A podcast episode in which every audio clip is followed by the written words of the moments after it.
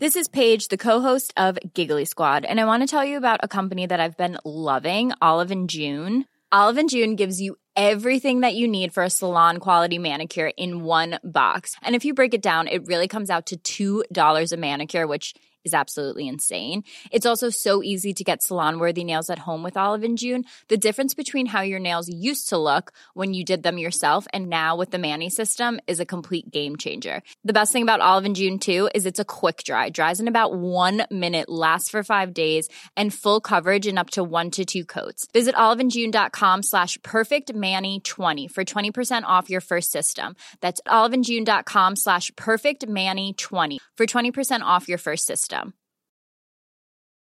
Millions of people have lost weight with personalized plans from Noom, like Evan, who can't stand salads and still lost 50 pounds. Salads generally for most people are the easy button, right?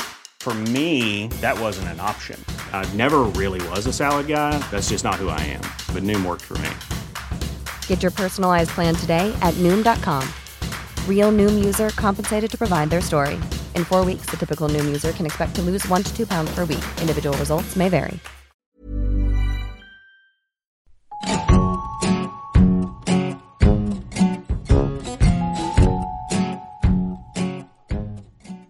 Welcome to Censored, the podcast where sex is political and politics is obsessed with sex. I'm Eva Vertnach, historian and compulsive novel reader. You can support the show at patreon.com/censoredpod or buy merch like stickers and badges. Check out the show notes for links. And a review on Apple Podcasts really does help people find the show. Go on, drop us a review. You know you want to. This episode, I'm reading Martha Quest by Doris Lessing. Published in 1952, it was banned in Ireland in November 1954. This novel was part one of a series called Children of Violence. The sequel to Martha Quest is A Proper Marriage, and that was also banned at the same time as this. Lessing wasn't super famous yet. That happened after The Golden Notebook was published in 1962. It was a radical text about gender, motherhood, and mental illness that was tailor-made to annoy the censors. Unsurprisingly, it was also on the blacklist. But this novel follows the coming of age of 17-year-old Martha Quest, who lives in Zimbabwe. When I first read it, I had the notion it was set in South Africa, but it's not. Not that it makes too much difference to my reading. Both countries have similar nasty racial politics.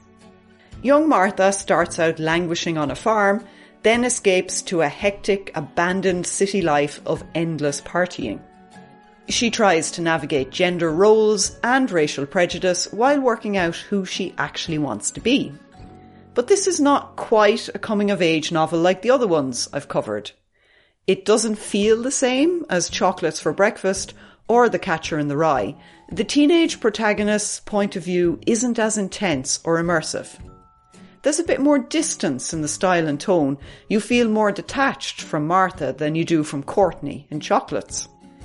And it's unapologetically, unambiguously literary. There can be no mistake about that. But as we know by now, striving for high art never saved anyone from the censors. Before I get into the book proper, it's time to choose a beverage. In a novel dominated by parties of a cold, orgiastic spirit, there's a lot of drink to choose from. Martha drinks beer to combat exhaustion and hunger because she is refusing to eat. So that's a depressing choice I'm going to avoid. The other drink she consumes too much of is brandy with ginger ale, a mixture I've never tasted and I hope I never will. Sounds awful. In this novel, drinking alcohol is a pretty emotionally fraught thing. Martha drinks a lot, but knows she can't get drunk like her male peers. It's her job, as a woman, to regulate her intoxication so she can mind the lads.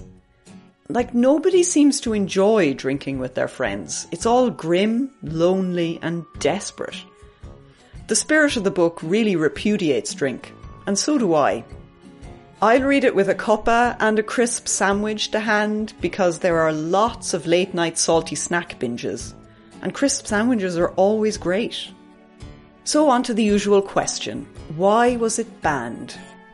I suspect the censors got as far as the second page before they got the red pen out. Martha is determined to be a stroppy, annoying teenager. She's sitting next to her gossiping mother and friend, reading Havelock Ellis on sex in a conspicuous show of rebellion. So this paragraph is from page 1 to 2. As for the ladies, they sometimes allowed their eyes to rest on the girl with that glazed look which excludes a third person, or even dropped their voices, and at these moments she lifted her head to give them a glare of positive contempt, for they were seasoning the dull staple of their lives, servants, children, cooking, with a confinement or scandal of some kind.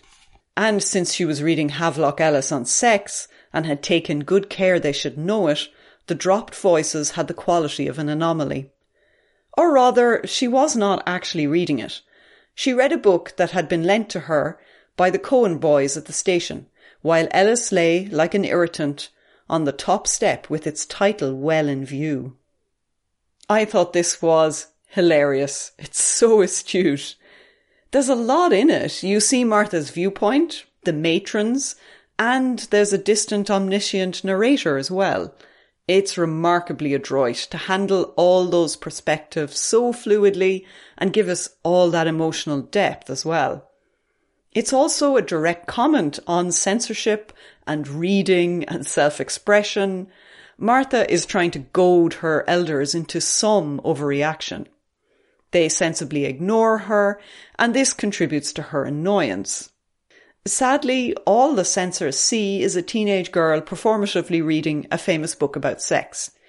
In their eyes, she is corrupted and capable of corrupting others by her example. Even though she's not actually reading it, she's only pretending to read it to get a rise out of people. Honestly. Throughout the book, Martha's reading is a big deal. Her thirst for books that would explain the world, that would tell her how to be, is a constant theme. It's surely no coincidence Martha's surname is Quest. She's on a journey to read her way into enlightenment. Because she's 17, she believes the answers must be out there and that someone else has already worked it out. If only she can find the right book. And sometimes, unfortunately, the right boy, but we'll get back to that later. So on page 163, she looks at her book collection and thinks this. She looked for a book among the piles on the dressing table, even on the floor. She wanted something which would include that deprived black child, her own fierce unhappiness, which was likely at any moment, as she knew, to turn into as fierce a joy. She wanted it all explained. The titles of her book seemed faded. What the print said had nothing to do with her life. And as the sun rose, Martha was lying fully dressed on the floor, copying out titles of books advertised in the New Statesman, which had no better recommendation than their names were included in the glow which surrounded that magic title. I mean, who hasn't felt this way about books or music or art? Especially when you're 17. I absolutely felt this. I was sure books would explain it all to me. To be honest, I kind of still believe it. Could be why I read so much. Martha, like lots of readers, defines herself as a reader who talks about books to people. When she wants to connect with people beyond the social superficialities, she talks about reading, but they mostly rebuff her. Her male peers are sometimes frightened by attempts at intellectual conversation and condescend and mock her till she gives up. This is a really good example from page 205, when she's talking to a bloke at one of these endless dances. Martha thought it remarkable that this young man, whom she knew to be a manager of a big insurance company, should be content to appear like a buffooning schoolboy. She began talking to him rather awkwardly about a book she had just read. He answered reluctantly. When she persisted, he gave a public sigh, which drew all the expectant eyes towards him, and said mournfully, Baby, you'll be the death of me. Then he indicated Martha with an outstretched thumb and said, She's intelligent. This baby's got brains. And he laughed and rolled up his eyes and shook his head with a kind of subsiding shudder into himself.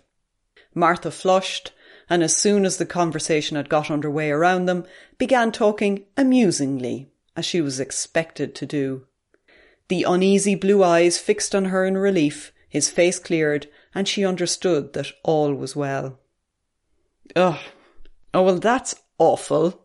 One of the things Martha has to deal with is the performative idiocy that she's expected to do as a girl.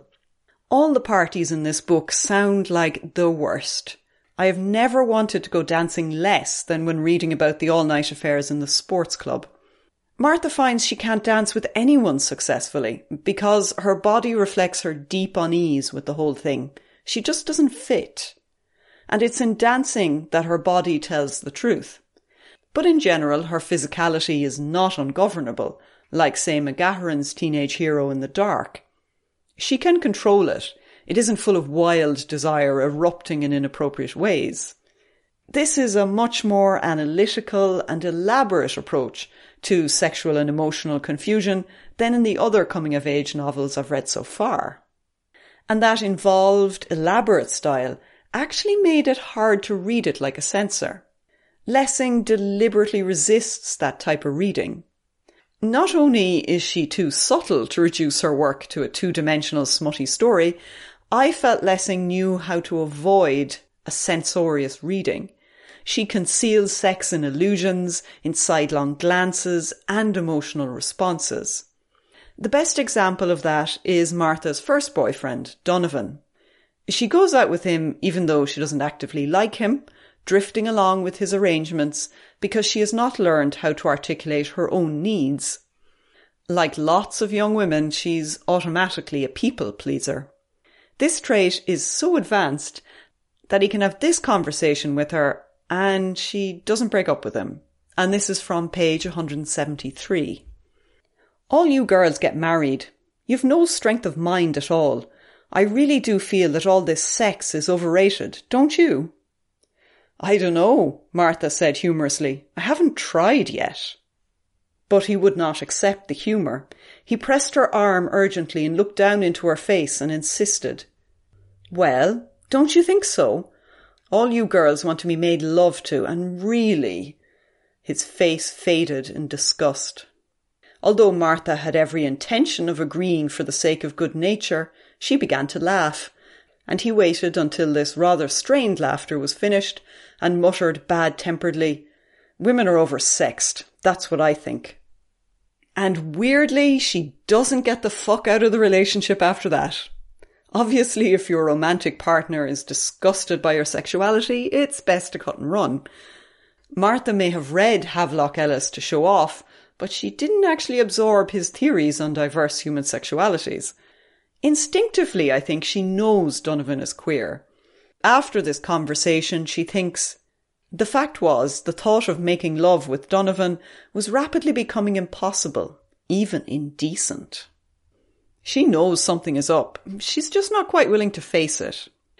Later, Martha is warned by her landlady not to have men like Donovan in her bedroom. And this is how she reacts to that criticism. She said rather dryly that she did not think there was any need to worry about Mr. Anderson. Mrs. Gunn's pale and worried eyes lit with malicious speculation. They met Martha's, and suddenly both women began to laugh. "You're all right," said Mrs. Gunn, laughing hoarsely.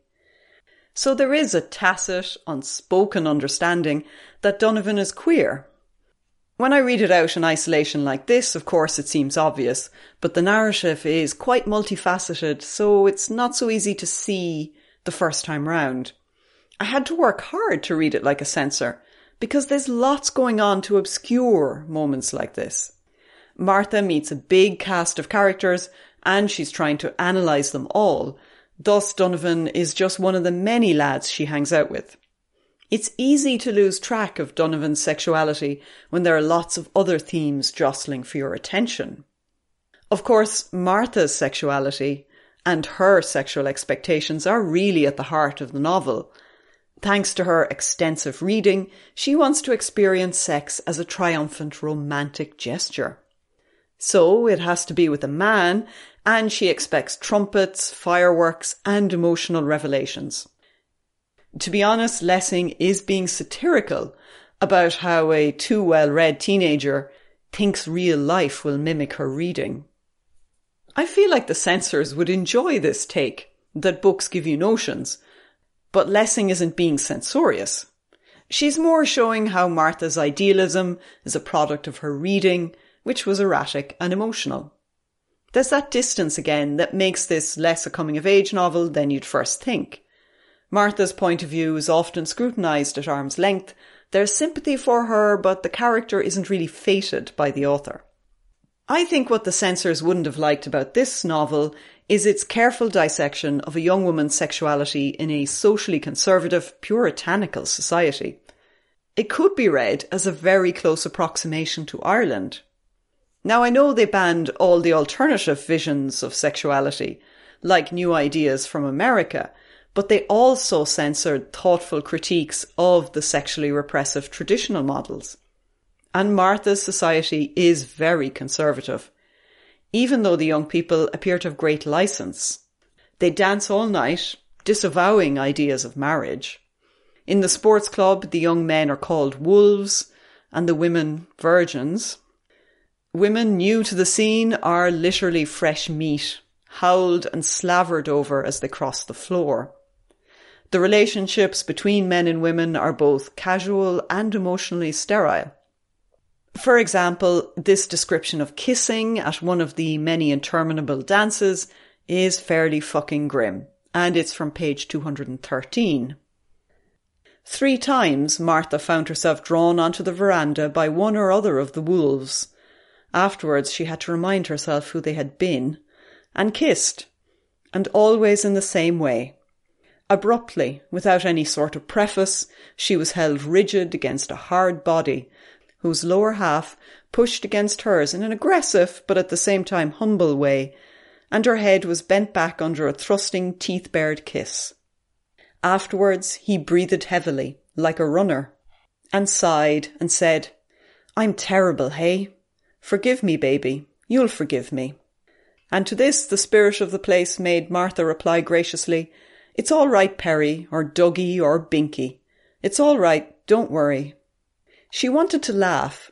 At the same time, she found it revolting that they should become so humble and apologetic, while in those humble eyes was such an aggressive gleam. Each kiss was a small ceremony of hatred, and at the 4th occasion, when some anonymous youth began compulsively tugging her towards the veranda, she resisted and saw his baleful glance. That's literally revolting. All the sexual contact Martha is offered is horrible. It's not just the snogging. Everything they do is miserable. This is on page 235 when she brings a bloke called Perry back to her room. He bent to kiss her and she let this image of herself dissolve and shut her eyes, preparing to be lost.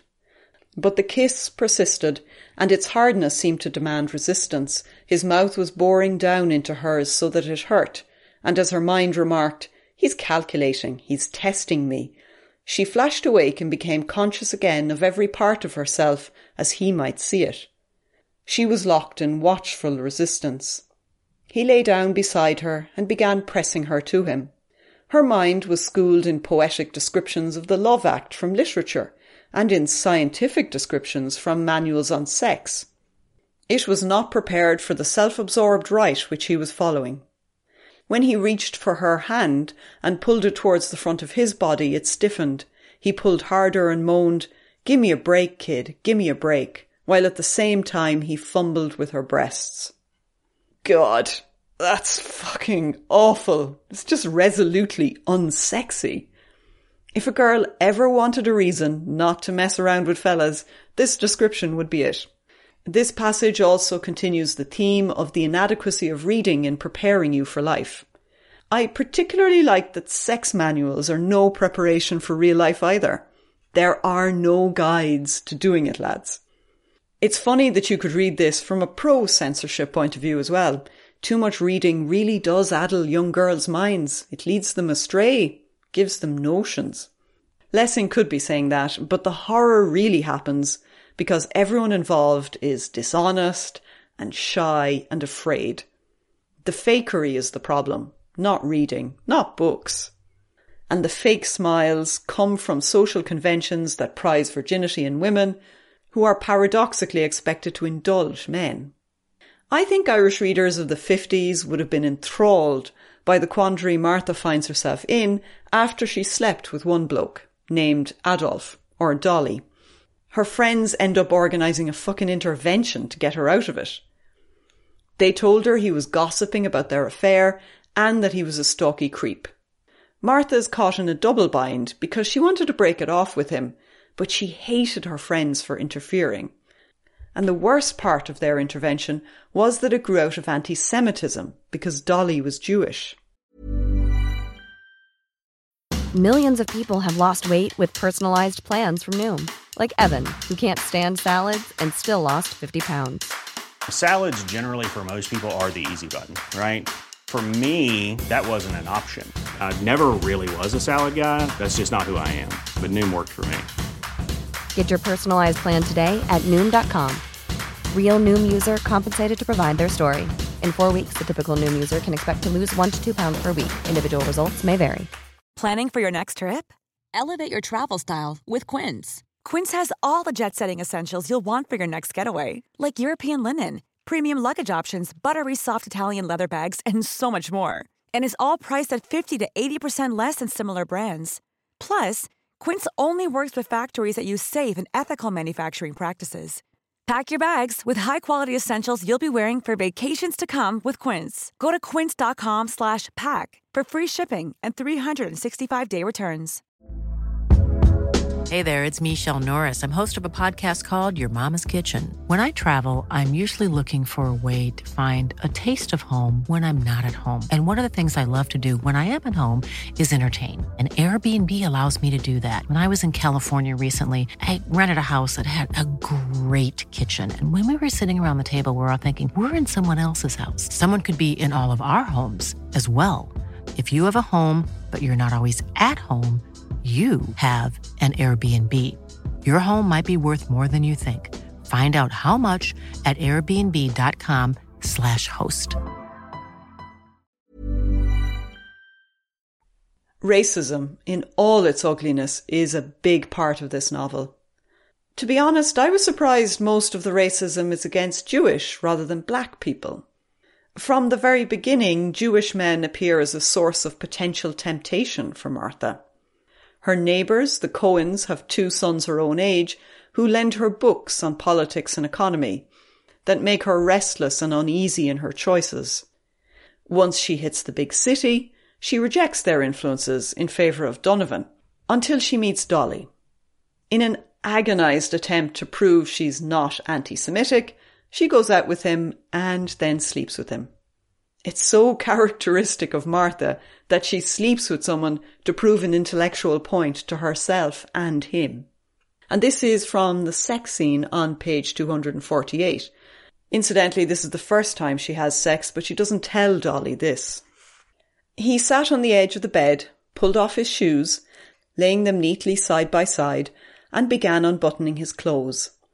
Martha lay as if her limbs had been struck by a nervous paralysis, conquering the impulse to avert her eyes, which might have been interpreted by herself, if not by him, as prudishness. There was something dismaying about these methodological preparations, like getting ready for an operation, she thought involuntarily. Then, having made sure everything was satisfactorily arranged, Adolf swung his legs up so that he lay parallel and began to make love to her, using the forms of sensitive experience, so that she was partly reassured and partly chilled, while she arranged the facts of what was occurring to fit an imaginative demand already framed in her mind. Well, that is not explicit, but it is painfully awkward. I cannot believe the censors couldn't see this as a cautionary tale. This would not inspire or incite you to have casual sex with blokes you met in clubs. Anyway, Martha and Dolly's 10-day relationship is couched entirely in racial terms. After they've had sex, he immediately remarked that the sports club crowd would be furious. We know from earlier that the club crowd didn't want to talk to him because he's Jewish. Martha then feels he's triumphant because they've slept together, and she really fucking hates him after that. The prejudice that surrounds their racial identities infects their personal sexual expressions. She's a white, virginal, young English girl, and he's a dangerous Jew who seduces her. This big social narrative is as important as their personal incompatibility. In fact, you wonder if it isn't the racial prejudice that's poisoning their personal life. But then, Lessing never makes it that simple. The meta-narratives do not determine people's actions. They're still messy bags of emotion making bad decisions. While Martha's major relationships are with a queer man and then a Jewish fella, the specific questions of race in Africa are also there. The role of Martha and white people as alien colonists is established at the very beginning. There's a masterly paragraph on the landscape on the third page that really set the scene for me. Lessing is describing Martha's home, a farmhouse in the countryside. The house, raised high in its eminence into the blue and sweeping currents of air, was in the centre of a vast basin, which was bounded by mountains. In front there were 7 miles to the Dumfries Hills, west 7 miles of rising ground to the Oxford Range. 7 miles east, a long swelling mountain which was named Jacobsburg. Behind, there was no defining chain of kopjes, but the land travelled endlessly, without limit, and faded into a bluish haze, like that hinterland to the imagination we cannot do without. The great declivity was open to the north. Now, I don't know why, but the names of the mountains gave me the strangest feeling of disorientation. Those names are just wrong. All of it feels wrong, apart from the first and last lines of the paragraph. I can't work out how Lessing makes me feel the wrongness of the Dumfries Hills in Africa, when I know and have always known that colonists rename their conquests after home. It shouldn't take me by surprise at all, but it does. She's that feckin' good. The question of race is always there, hovering on the edge of Martha's mind and on the fringes of the text. Martha may not say she disagrees with the oppression of black people, but other characters know she is suspect on what they call the native question. There are lots of racial slurs in the book, from N-words to K-words. And there's one major scene where the wolves, the young entitled white men, mimicked African dancing. It's a long, tension-filled, terrifying passage, starting on page 279. I'll read some of it out so you can get an idea of the malevolence of the racism. Everyone was laughing and watching Perry, who was doing his usual act, imitating an American Negro singing. He strummed an imaginary banjo while he rolled his eyes and jerked and splayed out his knees. It was funny, but he had done it often before and it was not enough. So after a few minutes, Perry let out a high quivering yell, which was immediately understood. He was no longer an American Negro, he was an African. But for this, he could not be alone, he must be in a group, while the banjos and the melancholy sad wail from over the Atlantic were out of place. And soon a group of wolves, headed by Perry, were stamping with bent knees, arms flexed and slightly held out, in a parody of a native war dance. "Hold him down, the Zulu warrior, hold him down, the Zulu chief," they grunted and sang, while the wide circle of people clapped accompaniment to the thudding feet. Outside this circle of white-skinned people, the black waiters leaned at the doors or against the walls, looking on and their faces quite expressionless. God, it's just terrifying. And it goes the way you expect it to. At this point, Perry insists that one of the black waiters join him and do the dance. Naturally, the poor man has no choice, and there's this tension-filled moment where you just don't know what's going to happen. And this continues on page 280. So then the waiter, in a perfunctory and hurried way, began jerking his arms and listlessly pounding his feet, while he let out a few grunts. And now Perry was annoyed. He shouted, "Come on, damn it, don't play the fool." He rolled his big body loosely into position and demonstrated again with his intense, emotional, self-absorbed parody of dancing, while the waiter remained silent, watching. And then, when Perry straightened himself out and waited, he made the same actions again. It was not a parody of Perry, a mockery. He was simply trying to get the thing over as quickly as he could, and his eyes flickered worriedly over the heads of the white people to where his fellows stood, watching. Ugh. This whole scene, which goes over 3 pages, it's unforgettable, really difficult. Reading it out really kind of brings it up to the fore. It's very frightening. After all this horror, the terror of the black man, the menace of the white crowd demanding to be amused, Martha and Donovan leave. He takes her silence correctly as criticism and wants to know what side she's really on. Now, in reading this bit out from page 281, I will not say the racial slurs. Lessing uses slurs, but only in the direct speech of characters. She never uses them to describe individuals or groups in the narrative. And Martha doesn't use the words at all. It's kind of interesting, because not all old books containing racial slurs do this. Anyway, back to Martha and Donovan arguing after this horrendous dance experience. And the white people were left unaccountably bad-tempered and rather sorry for themselves. They drifted off in groups. Martha walked away with Donovan, who had not said a word, and it was not until they reached his car that he said coldly, in a well-bred, indifferent voice, "I suppose you're feeling sorry for the K-word." For a moment, Martha was silent.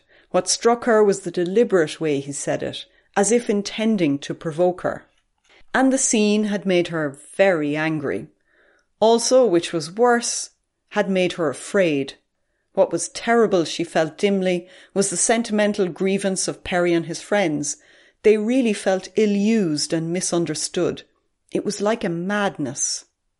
"Not at all," she said, intending not to quarrel, but then she could not help adding, "I'm sorry for us. I think it's disgusting." "I thought you would," said Donovan coldly. And then, of course, he accuses her of being an N-word lover. She finally breaks free of trying to please him, of being the good girl, and then it's really ugly. Now she had the advantage, and she went on. "Dear, dear me, how awful, isn't it? I should be such a naughty, naughty girl to have such wicked, unpopular opinions, and just think what people might say." And now he was furious, for she had minced out the sentence with a really unpleasant parody of his mannerisms. This is genuinely unpleasant. I think it's the fact that she minced out her parody. Martha has ignored Donovan's queerness up until now. She's never challenged him directly. But there's a definite sense that she's mocking what little of his sexual identity he can publicly display. This verbal violence is just as nasty as the racial abuse from earlier. There's so much prejudice and hate sloshing around that all the characters marshal it to their own ends. This is not an easy society to live in, to be a good human being in. And I think that's why Lessing has so much scepticism over human righteousness as a concept. She did know what she was talking about here in relation to race. The Children of Violence series of novels are semi-autobiographical. A child of English immigrants, she grew up on a struggling farm in Zimbabwe, exactly as Martha did. So she experienced this racial conflict. Lessing left Africa in 1949 to live in London. Her anti-racist stance is obvious in this novel, in which the white people are nightmarishly horrible. She was so politically offensive to the South African government that in 1956 they banned her from entering the country. One of her memoirs, 1957's Going Home, was banned in South Africa until 1993. Strict censorship was used by the apartheid regime in South Africa to suppress dissent and to underpin their government.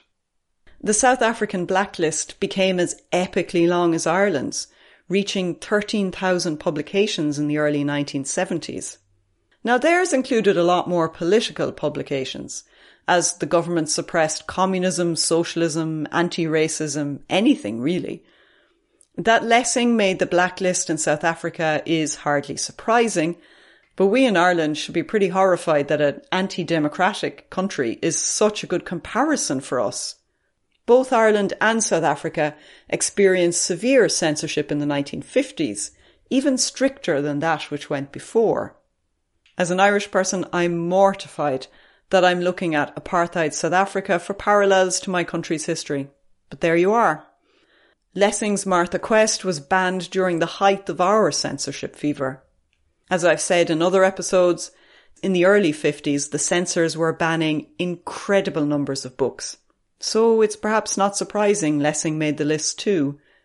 I suppose we should be grateful that the government didn't ban her as well. Her radicalism, though, was dangerous everywhere. In Britain, where she lived, she was spied on by MI5 because she was such an outspoken radical. If you annoy the governments in more than one country, you know you're really dangerous. So Martha Quest is a seditious book by a radical writer. But how does it fare in censorship bingo?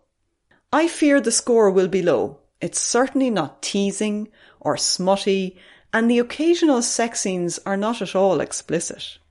But let's give it a go and see what happens. First up, breasts. Yep, definitely tick that. Bestiality, no.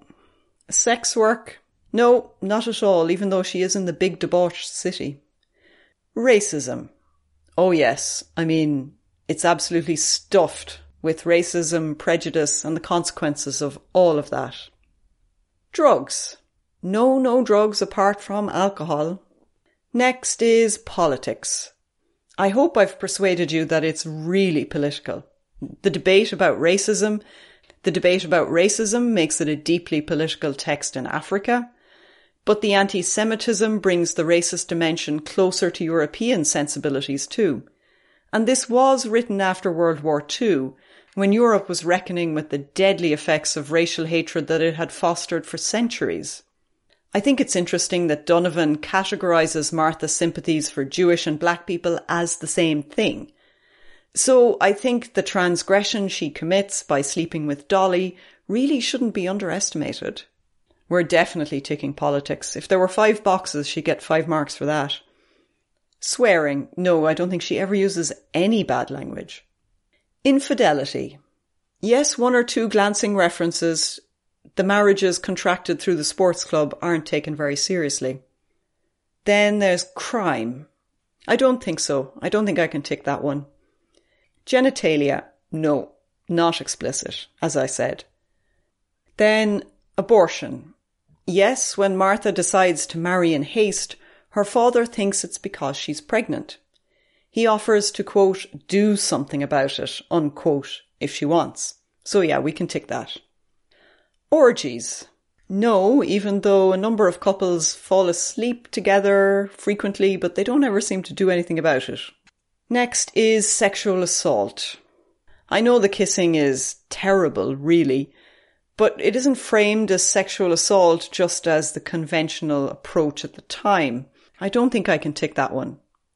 Extramarital pregnancy. Yes, yeah, that reference from her father to extramarital pregnancy certainly counts.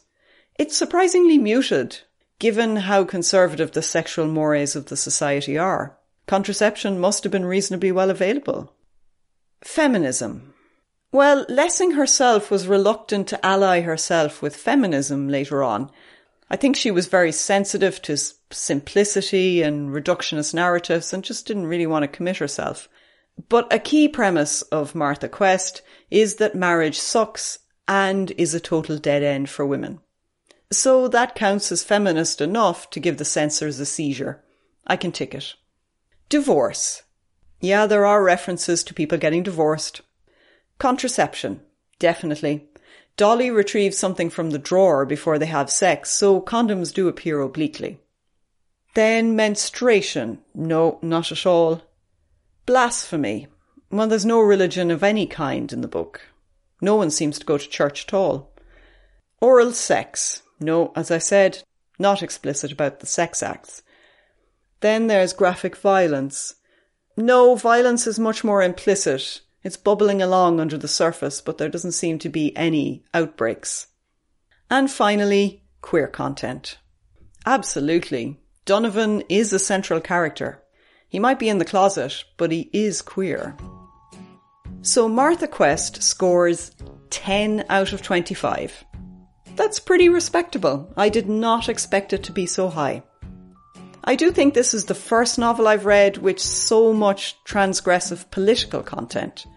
Lessing weaves her characters' personal sexual lives into the big social issues of gender, sexuality and race. It's really very good, challenging on all sorts of levels. I can't say that I fell in love with Martha as a character, because she's hard to like. You won't be rooting for her the way you do in a coming-of-age novel where you desperately want the teenager to win. But she's a fascinating creation, full of contradictions. This novel is definitely worth reading, but I don't think you'll be surprised to hear that. I mean, she did win the Nobel Prize in 2007. We all know she's a talented writer. So next time I'm turning to an Irish author, Sean O'Faolain. His novel Bird Alone was blacklisted in 1936. He was also a loud critic of censorship. He campaigned against it when it was deeply unfashionable to do so. I kind of wonder if he was censored as punishment for speaking out. But for fans and haters of Cork City, the real capital of Ireland, the O'Faolain episode is a must-listen. Bird Alone is almost offensively Cork. Maybe that pissed off the censors as much as the sex. Till then, keep your hands squeaky clean and your minds in the gutter.